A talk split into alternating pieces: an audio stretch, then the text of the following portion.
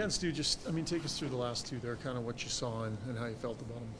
Yeah, uh, obviously don't feel good about them. Um, yeah, the puck was bobbling on Kuch's. Uh, I went for it, and uh, kind of at that exact time, he pulled it and put it in five hole. Uh, obviously, doesn't look great, so um, yeah. And then after that, Stammer uh, came in, and I mean, I'm not going to make any excuses, so um, move on and work forward.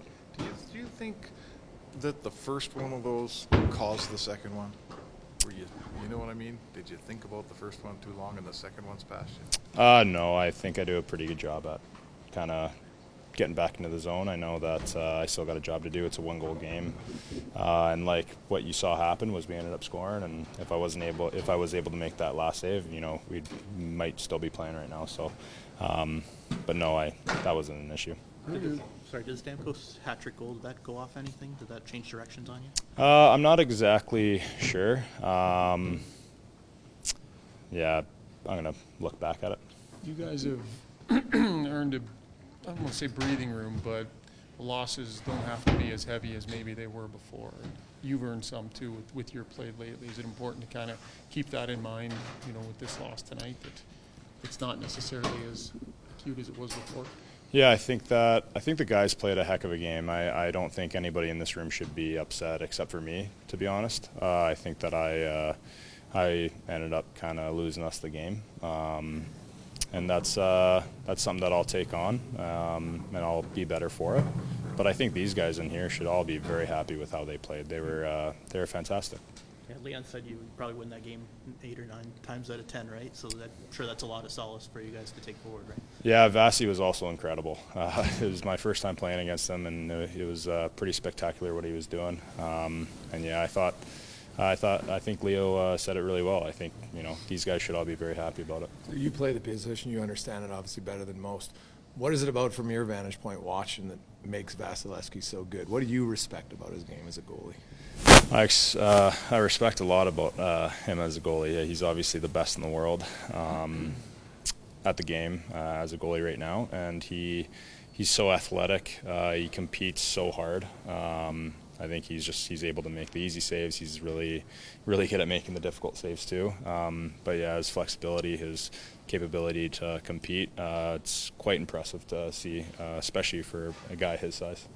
You talk about you know, I mean, not many guys stand there and say, I cost the team the game here. It's part of being a goalie, I guess, and just part of the job. How big, it, how important is it to be good at that part of the job too?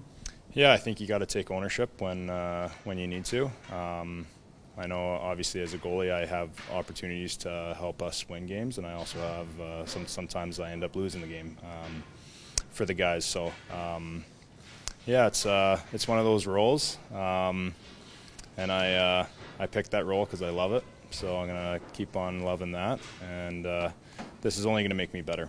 So um, yeah, is what it is. It's maybe a little cathartic, where you, it's, you know instead of letting it fester, you just say, "Hey, didn't have a great one. Let's move on." Yeah. Um, to be honest, I thought like in the first two periods, I thought I was doing pretty good. Like I thought I made some good saves, but obviously the third period, you don't want it to be like that. So.